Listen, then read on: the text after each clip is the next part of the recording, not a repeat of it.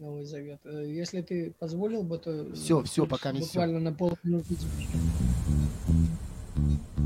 Радіо М. Про життя серйозно та з гумором.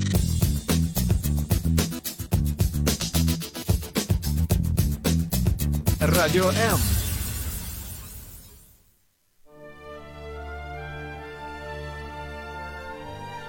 Свята земля. Єврейське життя. Про що говорить Тора? Святкування, пророки, Месія і сила Воскресіння. Чи може єврей вірити в Ісуса і залишатись євреєм? Якісна і своєчасна допомога людям, які шукають істину. Все це в передачі «Маген Ізраїль». Шалом из Одессы и Одесская студия «Радио М» и ваша программа «Маген Израиль», ведущий ваш Валентин Шихавцов. И сегодня мы поговорим вообще о еврейском Новом Завете.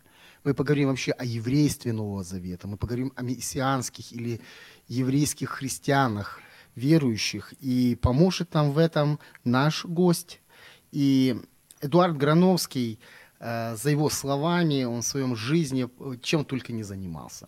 Он был и грузчиком, и слесарем, токарем, электриком, теплотехником, ну, всего понемножку. Он служил в армии, и, ну, всегда он мечтал быть театралом. Всегда он, его театр, это была его, знаете, сцена, она всегда манит, она всегда призывает.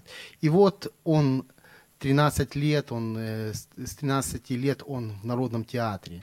Потом было обучение, режиссура. Он получил профессию, знаете, и потом он встретился с Иисусом, он встретился с Иешуа, и его жизнь, вот, знаете, изменилась радикально, вот, просто изменилась. И вот он сегодня нам, он сегодня является работником, служителем служения евреев за Иисуса в Киеве. И, Эдуард, здравствуй, извини, а то я так как-то тебя... Здравствуй. Извини. Привет, Валентин, приветствую радиослушателей, всем шалом. Вот скажи мне, как вот ты еврей и все-таки уверовал в, в еврейского мессию? Еврейство Нового Завета – это истина или нет? Ну, мы будем подробнее об этом говорить, но давай чуть-чуть немножко о себе. Расскажи нашим радиослушателям, людям, ну, всем будет Ты интересно. Начал рассказывать, собственно говоря, э, да, действительно, чем только не занимался, но занимался большую часть, э, вот, особенно там до ухода в армию, ну, как раз именно всем понемногу. А задача была одна, сверхзадача, чтобы вечер был свободен, чтобы бежать на репетицию. С тринадцати лет в хорошем народном театре, их было всего лишь три э, народных музыкальных театра, то есть театра оперетты, можно еще так назвать, на весь Советский Союз. К нам приезжали очень известные актеры и режиссеры, в том числе из Одессы, Водяной, Шировский. То есть вот. И Водяной, Шировский приезжал к вам тоже, да, получается?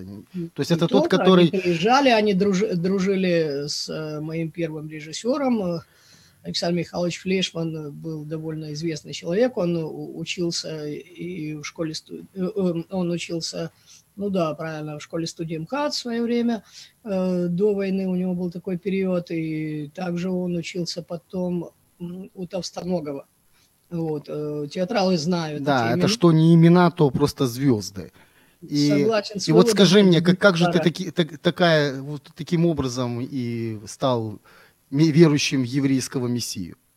Ну, театр предполагает изучение человека, потому что, собственно говоря, и литература, и все искусство, основной предмет занятия, изучения, скажем, кто? Человек, вот, движение его души, его мотивы. И все это было безумно интересно с детства. Вот. И в тринадцать я прибежал в театр, который, кстати, располагался в здании хоральной синагоги. Она сейчас действует в Кировограде. И когда говорили, ты куда идешь? На репетицию в синагогу. То есть ты ходил в синагогу на репетицию, это уже о чем-то говорит. Ну, собственно говоря, и сейчас люди ходят в синагогу на репетицию встречи со Всевышним Богом и навстречу, вот, если уж на то пошло. У нас, конечно, репетиции были другого толка, но, как я уже сказал, у нас был хороший коллектив, хороший театральный, мощный, интересный, чудесные музыканты были. Все, все было хорошо, и я знал, что это на всю жизнь, что это моя профессия. Я этим буду заниматься, я этим хочу заниматься, это мое. Но, э, знаешь, э, старая такая поговорка, что если ты хочешь э, насмешить Бога, расскажи ему о своих планах. Но это вот. Классическая ситуация. Да, ну, как обычно, уже к, ближе к сорока какие-то э, неустроенности, недоговоренности, чего-то, неудовлетворения. Хотя все, все случилось. Были же занятия режиссурой, и были занятия театром. Да, я хотел. Даже была работа на телевидении. Да, я хотел. Есть очень многие из довольно известных медийных лиц, которые, с которыми я начинал. И есть... те люди, имена, чьи, имена, чьи имена очень на слуху сейчас в шоу-бизнесе. И я имел честь их знать. Я, с кем-то я начинал, с кем-то общался, с кем-то мы работали на телевидении. Мне Почему нравится это... твое, знаешь, вот «я имел честь». Вот сразу видно интеллигентного... Я имел честь, потому что... Видно интеллигентного еврея. Нет, я имел Валентин, честь. Давай скажем так. Во-первых, люди, занимающиеся сценой, серьезно, в любом жанре, это трудяги. Они бы не были теми, кем они есть, если бы они не вкалывали. Вот. Другой вопрос. Качество, отношение э, мое к э, продукту, который выдают э, там, мои же бывшие знакомые, а может быть и по-прежнему знакомые. Вот. Это, это другое. Но то, что это талантливые люди, и то, что э, мы же знаем с тобой, да, всякое даяние доброе и всякий дар совершенно не сходит свыше от Отца Светов. Просто хорошо. Как распоряжается этим человеком? Давай мы все-таки поговорим о нашей теме. У нас сегодня интересная тема. И вот Новый Завет, еврейский ну... Новый Завет. Это что-то новое, это придуманное, это придумали люди, или оно было изначально. Вот знаешь, я разговариваю с людьми, я говорю, я еврей-христианин. Они на меня смотрят, говорят, нет, ты не можешь быть евреем. Ты должен быть или евреем, или ты должен быть христианином. А я говорю, а у меня еврейская Библия. Они говорят, ну нет, Библия не может быть еврейская. Она или Библия, или, или еврейская Тора. И вот знаешь, да. вот происходит вот такой дуализм, такое разделение. Давай мы поговорим вообще. Новый Завет – это вообще еврейская книга или это не еврейская книга? Я, я отвечу, э, ну, э, как говорят некоторые верующие, такие, э, несколько по-мирски. Знаешь, в советское время существовал очень короткий анекдот.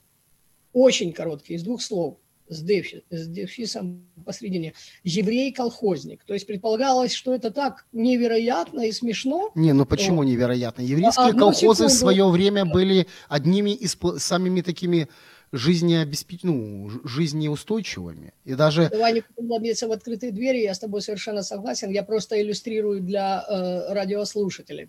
А, вот. Я понимаю. Знаете, где я впервые услыхал это? Э, э, на территории колхоза-миллионника, вот, который возглавлял герой социалистического труда Леонид Яковлевич Шлифер. Вот, очень знают хорошо э, эту фамилию люди, которые занимались сельским хозяйством в шестидесятые, восьмидесятые годы еще прошлого столетия. Вот, к нему стояла очередь, чтобы стать э, колхозниками этого колхоза, потому что великолепная инфраструктура, детские сады и так далее. Человек умел думать о людях. Вот. Так что еврей-колхозник или еврейство Нового Завета – это вполне реальные вещи. Я к этому веду. Вот такая длинная преамбула. И такой длинный ответ, извини, получился. Да нет, мне кажется, он, он как бы длинный, но надо обосновать как-то, знаешь. Вот есть вещи, которые обосновываются. Обоснов... Хорошо. Обосновываю. Еврейство Нового Завета. Вы знаете, я э, сошлюсь на авторитет, и сейчас я думаю, что кто-то ж видит это. Вот, вот такая вот, видите, книжечка. Вот такую книжечку э, раздавали, и если где-то сохранились, раздают и сейчас, «Евреи за Иисуса». Еврейство Нового Завета. Здесь доказательная такая есть база. Она небольшая по объему, но база довольно доказательна. Здесь содержатся пророчества, а это все не притянутое за, за уши. Но я к чему веду? Я хочу сейчас сослаться на историю раби Лихтенштейна, Исаак Лихтенштейн. Я думаю, что в религиозных кругах, э, еврейских религиозных кругах, э, там, и в мессианских, и не в мессианских, это имя достаточно на слуху. Да, это ортодоксальный раввин из Венгрии, конец да. девятнадцатого, начало двадцатого века, из города Тапиозела, который был довольно известной личностью в, скажем, еврейском мире в Венгрии. Вы знаете, я позволю себе длинную цитату, но довольно длинную, я быстро читаю, умею быстро читать, вот, как раз из его истории, и это будет лучше, чем если я буду что-то, какую-то воду лить по этому поводу. Посмотрите. Смотрите, Исаака Лихтенштейна не удивляло, ничуть не удивляло, что погромы организовывались людьми, именующими себя христианами, и чинились под знаменем Христа.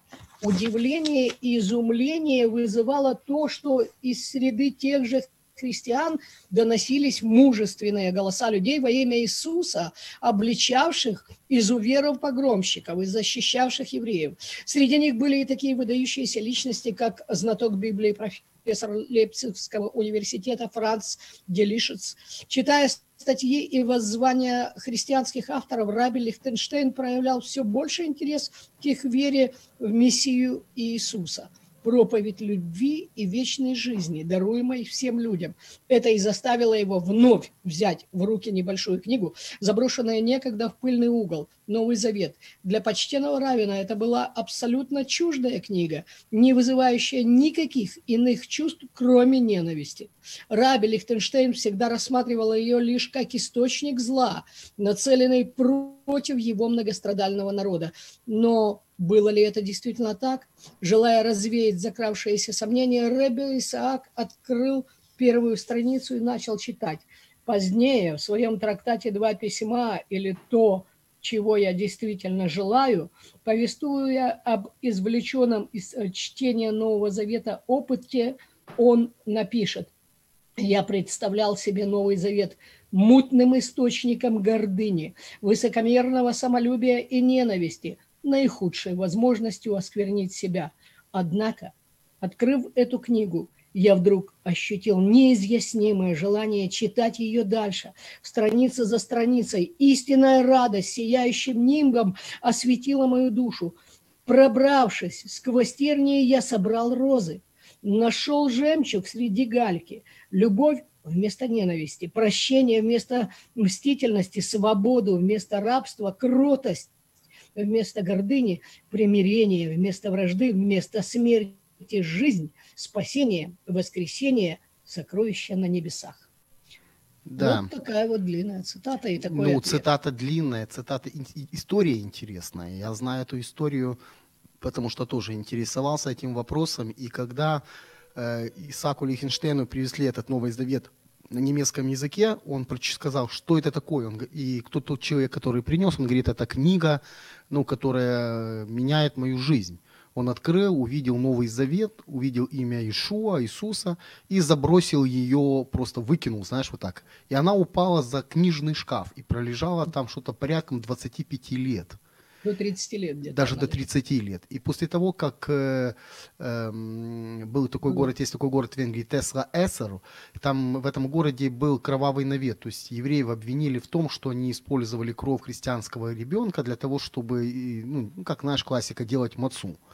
Но в конечном итоге христиане выступили в защиту евреев, и это стало толчком все-таки прочитать, что же такое христианство, книга Нового Завета. И тот же самый, вот то, что ты цитировал, он говорил, что вот это вот, мне очень понравилось, что я искал шипы, а нашел розы. Да. Да, но тут еще один момент, знаешь, параллель уже наша, украинская, киевское дело Белиса, вот, дело о красной маце, о кровавой маце. То же самое. И общественными защитниками на этом деле были очень известные православные люди, известные писатели. Ну, ты, имеешь в виду, поди... ты имеешь в виду отца Глаголева, чей сын Нет, потом во время войны прятал... евреев. Кроме этого, я еще имею в виду Владимира Галактионовича Короленко. О, э, да, многие я... слушатели знают, слепой музыкант и так далее. Его рассказы чудесные, чудесные. Вот. И далее к этому делу, как я знаю, был причастен к разбору этого дела Лев Николаевич Толстой, знающий и изучавший иврит для того, чтобы читать Тору в оригинале. И, собственно говоря, благодаря вмешательству очень многих христиан, многих христиан, которые действительно отстаивали честь своей веры и отстаивали честь Иисуса, которым выставляли как врага еврейскому народу. Благодаря этому Бейлис остался жив, сохранилась его семья, и мы знаем, что он был очень состоятельными людьми, потом увезен в Америку, вся семья в полном составе. Ну да, это я тоже знаю, потому что изучал этот исторический аспект. Знаешь, вот тоже интересно говорить, я знаю, потому что, ну, многое мы и не знаем, но действительно, если мы посмотрим на историю вот даже Бейлиса, даже вот отец Глагольев, да, это был приходской священник Киевского, он преподавал в Киевской семинарии, и преподавал он именно иврит и еврейское, ну, как бы скажем, он преподавал Ветхий Завет. И вот он доказал, да, он принес просто доказательство, что это необдуманно, это неправда. И вот что именно преемственность поколений, его сын Александр во время Второй мировой войны спасал евреев, которых нацисты уничтожали. Потому что отец изначально внушил, ну, показал ему вот это еврейство Нового Завета. И показал, что Израиль, евреи, это народ Божий, это народ книги. Интересно вот такой момент. Их пример доказывает еще и еще раз, что подлинное христианство не может ничего иметь э, с таким э, сатанинским, а это именно сатанинское явление, сатанинский дух, э, как антисемитизм. Ну, потому что на самом деле, и вот почему я подошел к этой теме, вот то, что изначально я говорил тебе вначале, что мы делим, знаешь, вот это наше, а это не наше. Вот то, что, вот, помнишь, Водяной ты говорил, что к вам приезжал, вот эта знаменитая сцена из... Это твое, это мое? Да, свадьба в Малиновке. Это твое, это твое, это твой, а это не мой размерчик, а вот это мое. И вот иногда я замечаю, что в основном как-то вот так, и вот даже Новый Завет, это мое. А когда еврей говорит, а наше, говорит, это не ваше, у вас свое есть. Вот, знаешь, вот я слышал такую, люди говорят так, у нас есть, у вас есть Бог, а у нас есть Иисус. Это вот у нас наш Бог, вот и идите к нему. Я это знаю, но каждый раз я смеюсь. Не, ну ты смеешься. Смотри, я думаю, что радиослушателям было бы интересно пообщаться с тобой, потому что я знаю, что у тебя масса вот чем поделиться. Если вы из Киева и вы слышите эту передачу, вы можете написать нам в комментах, и мы с вами свяжемся. И вот вы сможете встретиться с нашим гостем, с Эдуардом, пообщаться с ним. Он, я думаю, что ему есть что поделиться, рассказать и о еврействе Нового Завета, и о том, как евреи верят в Иисуса, в Иешуа, и много чего интересного. И то же самое, если вы в Одессе, и вы слышите эту передачу, и вы хотели бы, ну, понять вообще, при чем здесь евреи, при чем здесь Новый Завет, вы можете обратиться, тоже написать ваши координаты, я обязательно с вами свяжусь, и мы будем иметь интересное общение. Но ну, давай мы ну, все-таки... Когда я вотрусь в доверие, я скажу, что мой дедушка жил на Чкалова. То есть, ты знаешь, ты прямо вот сейчас подтверждаешь вот эту цитату из Жванецкого, что Одесса каждых десять лет отдает лучших своих сыновей миру, чтобы сделать его прекрасным. Понятно. Ну, Одесса – это вообще уникально. Кстати, Но... очень многие миссии, служения, которые служили евреям на территории бывшего Советского Союза, они э, начинали свой путь именно из Одессы. Ну да, это ты имеешь в виду о Леоне Роз... Розенберге, о Леоне... Не только.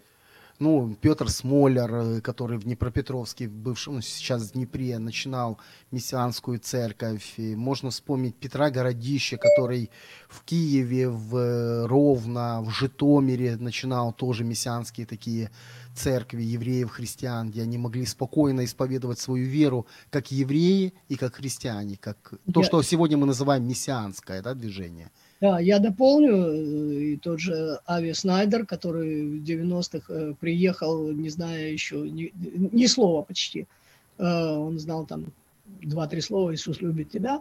Вот Ави Снайдер, руководитель э, и зачинатель э, движения «Евреи за Иисуса» на территории бывшего Советского Союза. Впрочем, его э, прабабушка, что ли, как и у Сталлоне, вот, они были родом из Одессы. Таки да. Да, ну хорошо, что Сталлоне уже сегодня в церковь пошел. Слава Богу. Это, наверное, это гены играют роль, знаешь. Да. Значит, он Сталлоном. Да, он уже стал со Сталлоном. Сталлоном. Имеется в виду, что может ездить в маршрутке и в троллейбусе, и контролеру. Ну, имеется в виду, что он еще Сталлоном в царство Господне, если он знает, о чем речь. Да, мне с театралами так тягаться тяжело. Ну, я тебя прошу, театралы это в прошлом, и это очень громко, потому что на фоне тех театралов, которых я знаю, это действительно я Хорошо. имею честь. Давай мы поговорим немножко все-таки о еврействе Нового Завета, да? И, mm-hmm. ну, насколько я знаю, что вот сколько я встречался с верующими евреями, говорят, нас иногда зацепило, вот именно, знаешь, вот это выражение есть такое, зацепило. Вот нас зацепило именно вот это. И вот, говорит, когда мы открывали вот Евангелие от Матфея, и вначале идет родословная Иешуа Мессии, да, Иисуса Христа, сына Давидова. И, говорит, вот на этом месте, говорит, нам хотелось читать дальше. Потому что, э, ну, мы, встреч... мы ждали что угодно, но не сына Давидова. И, и помнишь, да, Авраам родил Исхака, Исхак родил Якова, и Яков родил сыновей. И, говорит, мы не поняли, это какая-то еврейская книга, понимаешь? И mm-hmm. вот с родословия, и, знаешь, и потом я размышлял, я подумал, а ведь действительно грекам было все равно, кто такой сын Давида, э, почему кто кого-то родил, то есть, понимаешь, это их не касалось, это касалось конкретно Израиля, это касалось конкретно евреев, и поэтому, исходя даже из этого, мы можем сделать вывод, что все-таки Новый Завет – это еврейская книга. Нет, ну, достаточно еще одно, что важнейшая, одна из важнейших тем Нового Завета, это заключается в исключительности еврейского народа. Здесь нет никакого национализма. Вот, и, и, вот в исполнении его мессианских упований. Вот в чем заключается уникальность, которая как раз именно в Новом Завете имеет полное отражение. Ты знаешь, вот я как раз, э, ты говоришь э, такой момент, и я увидел цитату, вот тоже я готовился к передаче, и вот тоже да. Леон Розенберг написал такую цитату, он на, это, по-моему, был Еврейско-христианский альянс, тысяча девятьсот тридцать первый год, это он как бы зачитывал свой доклад, и он говорил так. «Мне жаль, что нашу позицию как евреев-христиан понимали не все, не даже пастора и другие духовные лица, которые нередко смешивали религиозную точку зрения с национальной и говорили, что еврей никогда не может быть христианином, а христианин не может быть евреем, забывая, что хотя евреи принадлежит в первую очередь не нации или расе, а все нации и расы могут идти за Христом». То есть, понимаешь, да, да саму идею? Ну, собственно говоря, опять же, эта идея не моя, но мне очень нравится по части доказательности, что мудрецы неевреи приходят куда? Вот, вот Новый Завет начинается. Куда они приходят? Не евреи, язычники. Они приходят и говорят, сейчас одну секунду я прочту. Они говорят, значит, где родился царь Израиля. Царь иудейский. В главах Евангелия от Матфея его автор говорит о мудрецах с Востока, неевреях, язычниках, убежденных в том, что истинное освобождение может даровать лишь тот, кто будет провозглашен еврейским царем. Представляешь? И там же, где речь заходит о пришествии Мессии, мы видим, что готовыми воспринять эту благую весть оказались прежде других евреи. А вот дальше запятая. И язычники, находившиеся под духовным влиянием иудаизма. Вот э, я очень акцентировать хочу на этом, да. Поэтому вовсе не случайно, что именно синагоги в общинах диаспоры становились местом первых проповедей о скором пришествии Мессии. Ну да, если мы откроем э, самый первый, скажем, Иерусалимский собор, на который очень mm-hmm. часто ссылаются. Прошу прощения. Будь здоров. И Самое интересное, что вот именно от этой точки отправной говорят, ну, на этом соборе решили, что не надо всем быть евреями, и евреям не надо быть евреями. Я говорю, стоп, подождите. Там написано немножко по-другому. Там написано, что была проблема, что не евреи хотели э, верить в еврейского мессию, и они не знали, как это сделать. И тогда собрались евреи и решили, чтобы верить в еврейского мессию, им не надо быть евреями, а просто нужно верить. Понимаешь? А сегодня у нас немножко другая интерпретация. У нас сегодня происходит, может ли еврей верить в Иисуса, еврейского мессию, и оставаться при этом евреем. Понимаешь? И тут уже идет очень интересно, знаешь, вот такое впечатление, что между молотом и наковальней. Вот мы, как, понимаешь, как бы оказываемся вот молот и наковальня. С одной стороны, скажем, христианская церковь, она говорит, так, ребята, вам нужно срочно становиться неевреями, вы же стали христианами. А с другой стороны, э, ну, скажем, еврейский ортодоксальный мир говорит, стоп, вы стали христианами, теперь вы не евреи. А что делать нам? Что делать нам? Знаешь, я обычно говорю вот таким вот примитивным, я говорю, что примитивизм или простота подачи, она не отрицает истинности сказанного.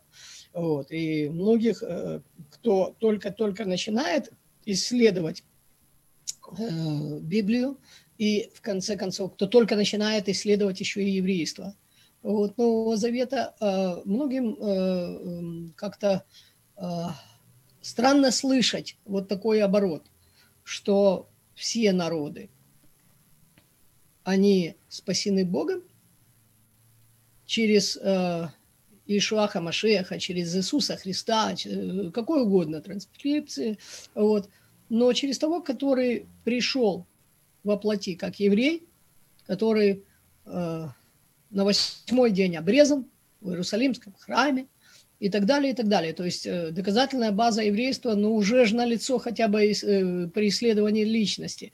Вот. Но дальше я им говорю, и им кажется это как-то странно, примитивным даже в некоторых случаях. Некоторым, да, да, они говорят, он вырос, знаешь, это как, как, как когда-то, извини, я просто не могу не рассказать эту историю. Я стоял когда-то, вот, кстати, миссия «Евреи за Иисуса», я тоже как-то помогал, я участвовал в вашей не работе. Как-то, хорошо и очень долго. Ладно, хорошо. Я участвовал в работе миссии «Объединяется», дорогие радиослушатели. «Евреев за Иисуса», и вот я стоял на улице, значит, и сидела, стояла женщина, и я ей говорю, вы знаете, говорю, а Иисус-то был еврей. Она, бедная, посмотрела по сторонам, и тихенько, и говорит мне тихо, ну, по-українськи, каже, знаю, но потім він Іоанн Хреститель його в християнство перехрестив, нам батюшка казав. Я тебе тогда дополню, ну, если мы уже начали, знаешь, как охотники обмениваются своими байками, вот, у верующих есть свои, вот, но у меня бывальщина точно так же, как и у тебя, я в Виннице раздаю, вот, тоже евангелиционную литературу, это было, были девяностые годы, конец девяностых, и, ну, там, говорю, отвечаю на вопросы, подходит ко мне человек и говорит, слышишь, яка Галилея, він наш, з Галичини, зрозумів, з Галичини, не Галилея, Галичина, зрозуміло тобі, він зі мною як з ідіотом розмовляв, от. Я вначале так про себя улыбнулся, а потом думаю, Господи, если тебя везде принимают как своего, если ты везде свой, слава Богу. Знаешь, это в национальном доме Якут, Яку, ну, Якутии, да, вот есть столица Якутии, так она называется, Якутия. Э, у них в фойе вот этого общинного дома, который является как бы дом правительства, знаешь. Э, столица у них в Якутии. Висит картина. Вот, висит картина просто, уникальная. Значит, называется «Въезд Иисуса в Иерусалим». Едет, значит, сидит какой-то, ну, вот этот, э, кто там, якут на олене, а вдалеке виднеются юрты, знаешь, и стоят, вот, вот это, знаешь, тоже якуты в национальной одежде и держат в руках цветы. И вот это они говорят, въезд Иисуса в Иерусалим. И вот это к твоему вот этому выражению, что каждый народ видит в нем своего. Ну, просто представь себе такую картину. Я думаю, это в плане Божьем, это, во-первых, вот, а самое простое, да, даже и это, вот, наши случаи с тобой, это само собой. И это все, я еще раз хочу напомнить, что это все в подтверждение, в иллюстрацию мысли, что еврейский Новый Завет, он еврейский. Новый Завет – это очень еврейская книга. Это самая еврейская. Ну, давай мы еще подойдем не к тому, потому, что... Эдуард, мы подсмотрим, что действительно и откровение Бога да. было дано через Израиль, потому что это не было просто так, знаешь, э, ну, вот, э, ну, не знаю, там, это, кни... вот я слышал такой Иисус, он пришел с Тибета, знаешь, он уходил в Тибет, он там стал, учился у какого-то Далай-ламы, потом вернулся, знаешь, и ты да. сидишь, и ты думаешь, вот как, как люди не могут понять вот эту простоту, о чем ты говорил. Бог Авраама, Ицхака и Якова. Понимаешь? То есть... Валентин, давай, давай так. У нас очень много получается иллюстраций на, на тему инсинуаций, которые действительно все-таки лукавый подсовывает человечеству по поводу личности Иисуса, да и по поводу самого народа. Вот. Мы же понимаем и отлично знаем, что нету никакого с нашей стороны национализма.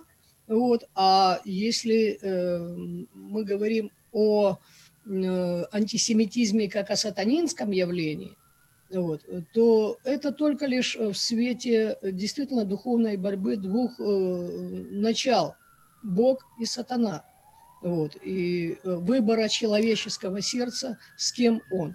Как только человек обращается к Богу, и как только он получает и обретает Духа Святого, Духа Божьего, явление антисемитизма, оно, если и присутствовало в нем, и мы с тобой тому свидетели во многочисленных судьбах наших уже теперь братьев во Христе или в Мессии Иешуа, как хочешь называй, вот, это все вытесняется Божьим Духом, Божьим миром.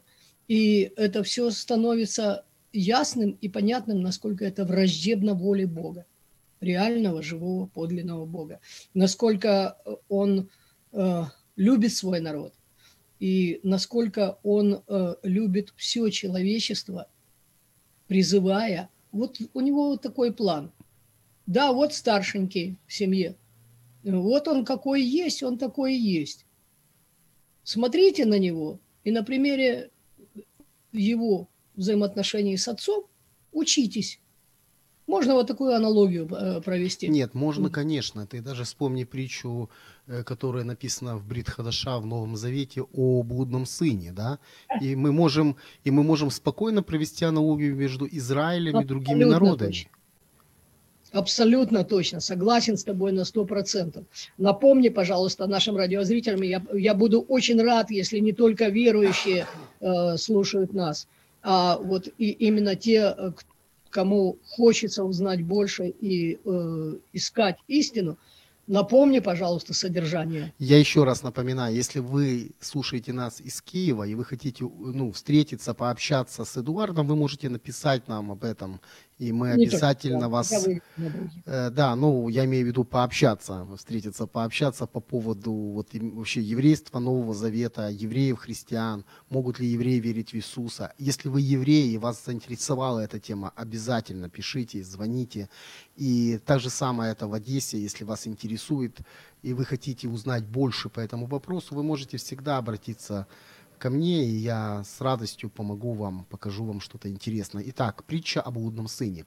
В основном это всегда, знаешь, говорят о том, что сын уходит из дома отца, да, у отца было два сына, и один из них говорит: отец, дай мне часть своего имения, и он что, забирает, уходит в чужую страну, там ведет себе распутную жизнь, и в конечном итоге у него ничего не остается, и он вспоминает, что все-таки в доме отца было хорошо, и он возвращается домой. Отец ждет своего сына, потому что он любит его, а вот именно поведение отца вызывает ревность старшего сына, потому что он ожидает, что отец будет против. Простите. И получается, что, ну, отец не отвергает своего сына, отец принимает. И многие говорят, ну да, это действительно человек, который, может, грешный, а отец это Бог, и, ну, проводит разные да. аллюзии, проводит да. разные параллели.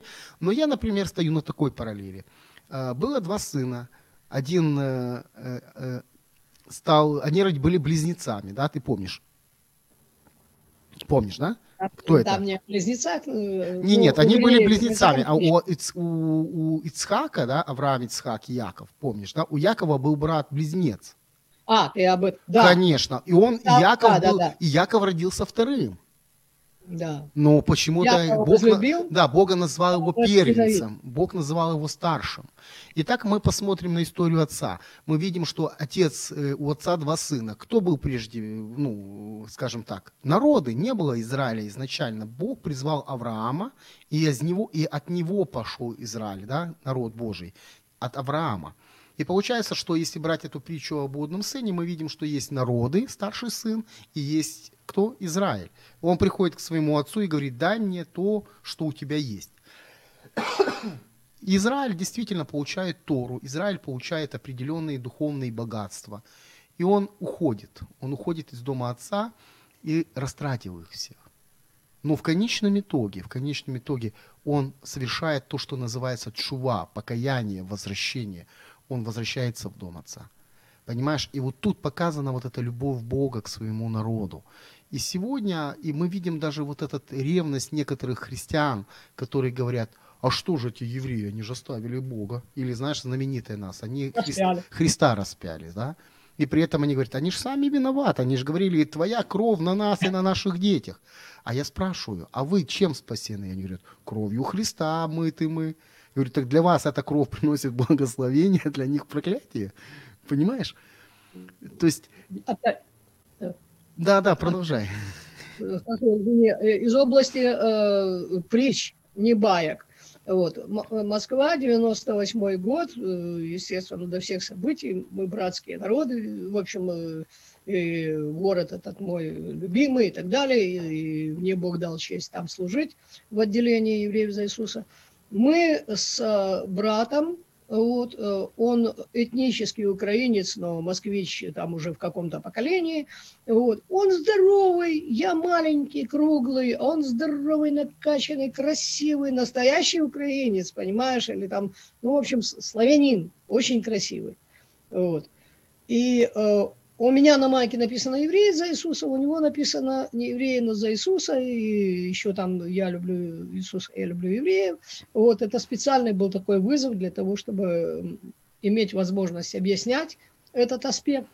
Вот. И э, ему, не глядя на надписи на э, его майке, кричит, э, значит, там человек: «Вы, жиды!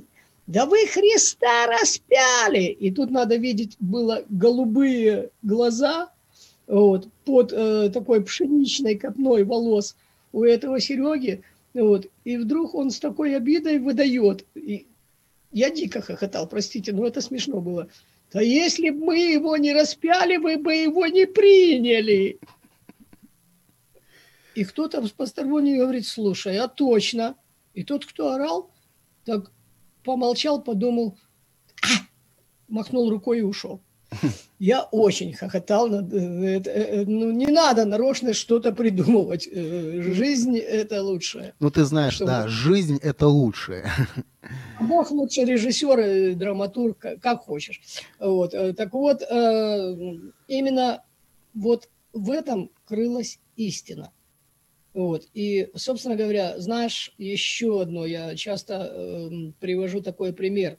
Э, совершенно в черте города, значит, моего родного, откуда я родом, да, это сейчас Крапивницкий, бывший Кировоград, вот, э, там есть так, такая станция, называется «Опытное поле», это селекционная станция, вот, там выводились в свое время знаменитые сорта морозоустойчивых, ну и так далее. Короче, культуры... Подожди, морозоустойчивых кого? А то у меня сразу ассоциации про тебя. Морозоустой... Спасибо. Морозоустойчивых э, культур, вот, и, и вообще культур, э, зерновых культур а, с, зерновых. с теми качествами, зерновых культур, спасибо, с теми качествами, которые были необходимы э, селекционеру. Так вот, э, знаешь, я провожу такую вот параллель. Опытное поле и еврейский народ был создан вот точно так же, как это опытное поле, опытные поля там были, делянки, вот, на которых выращивались э, и скрещивались определенные культуры для того, чтобы получить ожидаемые результаты, запланированные. Так вот, у Господа можно вот эту вот э, такую вот параллель сказать, да, э, еврейский народ, который вышел из лона Авраама, вот, который вышел из лона того, кто никогда не был. Это самый первый еврей. Вот. А еврейский народ был создан как опытное поле. И его пример другим наука. И вот тут совсем не скука. Вот. И более того, мы еще одно знаем с тобой прекрасно, и об этом мы не можем не говорить, что несмотря на всю драматичность, трагичность э, истории еврейского народа, мы знаем еще с тобой и слова, что никогда он не отрешится от народа своего. Никогда. И в этом явлена его любовь. И более того, в пророчествах Захарии, да, вот книга пророка Захария, вот, но они взглянут на того, которого пронзили, и будут рыдать о нем, как э, рыдают о единородном, и скорбеть, как скорбят о первенце. И все мессианские евреи скажут, о ком это? Об Иисусе. пятьдесят третья глава, знаменитая пятьдесят третья глава книги пророка Исаия. Вот. Когда спросят мессианского еврея, когда спросят христианина любого, который действительно христианин в полной мере, он скажет, да, это об Иисусе. Я и... тебе скажу больше. Майкл Браун, это известный такой мессианский верующий теолог, богослов, однажды пришел к своему отцу, и когда он уверовал, он был до этого, вел такую, скажем, образ жизни, там, музыка, наркотики, ну, плохо себя вел. И когда он уверовал, он резко изменился, начал читать Писание, и вот он приходит к своему отцу и говорит, отец, ну, перед этим он сделал что? Он пошел к своему раввину и попросил у него подарить ему, ну, Танах, да, там, где есть Исаия, да, потому да. что в Торе нету, Тора — это пятикнижие Моисеева. И вот он в Танахе ему подарил, Невим, пророков подарил, и подписал, что вот такой-то раввин моему духовному сыну, Майку Брауну, там, такое пожелание. Он приходит к отцу и говорит, открой, папа, вот Исайя вот, вот, открывает ему, говорит, зачитай. Ну, папа открывает эту книгу, начинает читать, Исайя пятьдесят третья глава. Потом он смотрит на него и говорит, сынок, что же ты мне христианскую книгу подсунул? Он открывает первую титульную страницу, и там написано вот этот раввин. Отец посмотрел, задумался и говорит, я что-то давно про него плохо думал, про этого раввина, что-то он мутный какой-то. Да, известная история, и ты знаешь, я уже сказал, с тысяча девятьсот девяносто восьмого года я сотрудник миссии «Евреи за Иисуса». Есть, ну, такая... Ну, я знаю, ты, ты, ты галахический еврей, вся твоя ну, родня... Папа, мама, папы, мамы, прадедушка мой со стороны маминого отца там был кантонистом, вот, и, ну, в общем, много, короче говоря, я не знаю, прадедушка со стороны маминой мамы, он работал в заготконторы у отца Троцкого и так далее, и так далее, и так далее. Да. Не надо было тебе Троцкого трогать, а то революцию делают Троцкие, а Бронштейны за них отвечают. Да, да, да, да, да. Это точно так же, как в тридцать седьмом спрашивали, Троцкий, вы не родственник того Троцкого, даже не однофамилец. Вот, хорошо.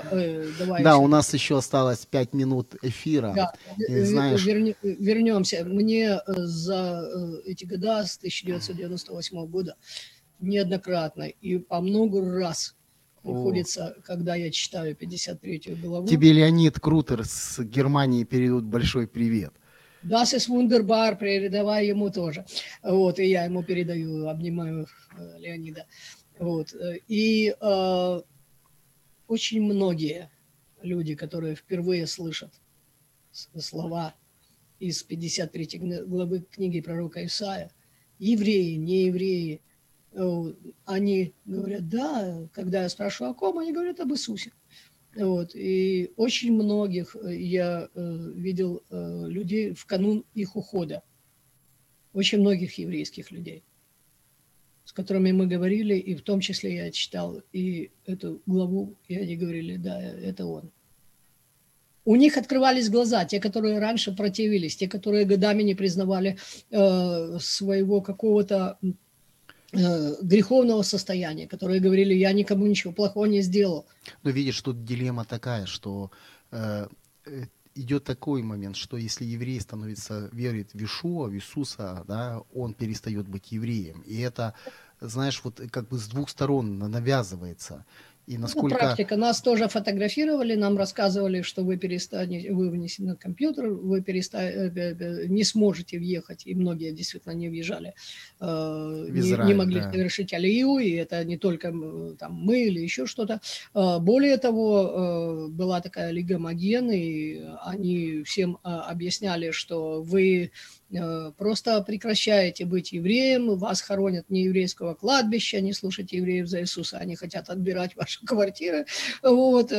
Далее в синагогах Украины, во многих, во всяком случае, висели долго такие обращения: если вы встретились с евреями за Иисуса, вы обязаны сообщить по такому-то, такому какому-то телефону, в противном случае вы лишаетесь пайков, и так далее, и так далее, и так далее.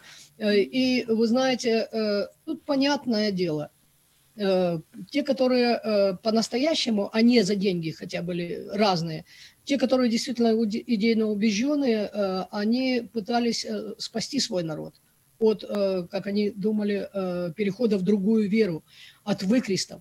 Было же такое явление, особенно в царской России, люди не могли, евреи не могли э, э, приобретать образование, становиться врачами и так далее, и так далее, получать образование, э, если они были евреями. И мы знаем, мы помним о пятипроцентной и трехпроцентной ставке. Вот. Все это знакомо, особенно старшим поколениям. И вы знаете, это все, если рассматривать в контексте единого, непринятие того, кто является подлинным Мессией, подлинным Богом, подлинным, настоящим, искомым и в будущем обретенным всем еврейским народом и всем человечеством. Знаешь, Иешуа говорил своим ученикам, что «изгонят вас из синагог и будут гнать за имя мое». Знаешь, он говорил, что вера имеет цену. И я думаю, что мы видим, мы видим вообще через историю, и я так думаю, что действительно цена, которая платится за следов, ну, за, за то, что ты идешь за еврейским мессией, может быть, порою, как ты говоришь, в Израиле не пустят. И многие, знаешь, и, ну, многие как бы тайно и верят, но боятся, потому что, помнишь, как в Евангелии описано... Я знаю, о чем ты хочешь сказать. Я уже не могу сказать, у нас время завершается. Я думаю, что у нас есть, как бы, знаешь, я закидываю, как говорят, мостики для следующих передач. О чем мы можем поговорить? Мы можем поговорить с тобой о цене следованием за Иешуа. Я знаю, сколько раз ты, когда ты стоишь на этой улице и раздаешь братсайды, как, как к тебе относятся люди. Братсайды, давай скажем так, евангелизационные трактаты, трактаты, которые содержат Хорошо. доказательность, что Иешуа Мессия. Иешуа. То есть Иешуа, ты, ты, как хотите называть. То есть ты платишь цену. Мы можем поговорить об этом. Мы можем поговорить о тех евреях-христианах, которые были верующими, о том же Ицхаке Лихтенштейне. Мы можем поговорить об истории мессианского движения. Я думаю, это интересные темы, о которых мы можем с тобой поговорить. Как театрал, можно я скажу одну, как театр, одну фразу? Как, как театрал театралу. Нет, можно я скажу одну фразу. До уверования я в достаточной мере... Это ничего парадоксального в этом нету. Я был в достаточной мере антисемитом. Вот. И только именно обретя подлинную веру и э, при, приняв Иешуа в сердце, я стал тем, кто любит свой народ, знает, сочувствует, понимает и стремится э, поделиться той истиной, которую Бог открывает, если мы только ищем Бога. Поверьте мне, если копается туннель с двух сторон, встреча обязательно произойдет, если копается в правильном направлении. А если Бог и человек ищут друг друга, ну, то есть Бог уже это нашел. Вот. А если мы ищем, то Он обязательно нам поможет его обрести. И мы все тогда сможем убедиться, что Иешуа, Иисус и есть тот, кого мы ищем по-настоящему. И... В конце завершения нашей передачи я хотел зачитать э, цитату Абрама Полока, которую он сказал в тысяча девятьсот тридцать шестом году. Абрам Полок – один из пионеров еврейского христианского движения. Он сказал: «У нас есть знак – флаг, крест звезде Давида». Что означает этот флаг? Крест – это знак Христа, знак царя царей. Звезда Давида – знак Израиля, знак евреев. Сочетание этих двух знаков – креста в звезде Давида – символизирует возвращающегося царя евреев. Если вы хотите пообщаться с нашим гостем, знаете, вот это развиуализироваться и встретиться с ним, я думаю, что вы можете написать нам в комментариях, и я думаю, что Эдуард найдет время с вами пообщаться. То же самое касается, если вы из Одессы, вы можете написать мне, и я с вами обязательно встречусь и поговорю, пообщаюсь, отвечу на ваши вопросы. С вами была Одесская студия «Радио М» и наша передача «Маген Израиль». И наш гость, наш хороший друг Эдуард Грановский и я, ваш ведущий Валентин Шихавцов. До следуючої встречи. Шалом. Шалом. Якщо вас зацікавила тема передачі або у вас виникло запитання до гостя, пишіть нам радіо ем крапка ю а. Радіо М. Про життя серйозно та з гумором.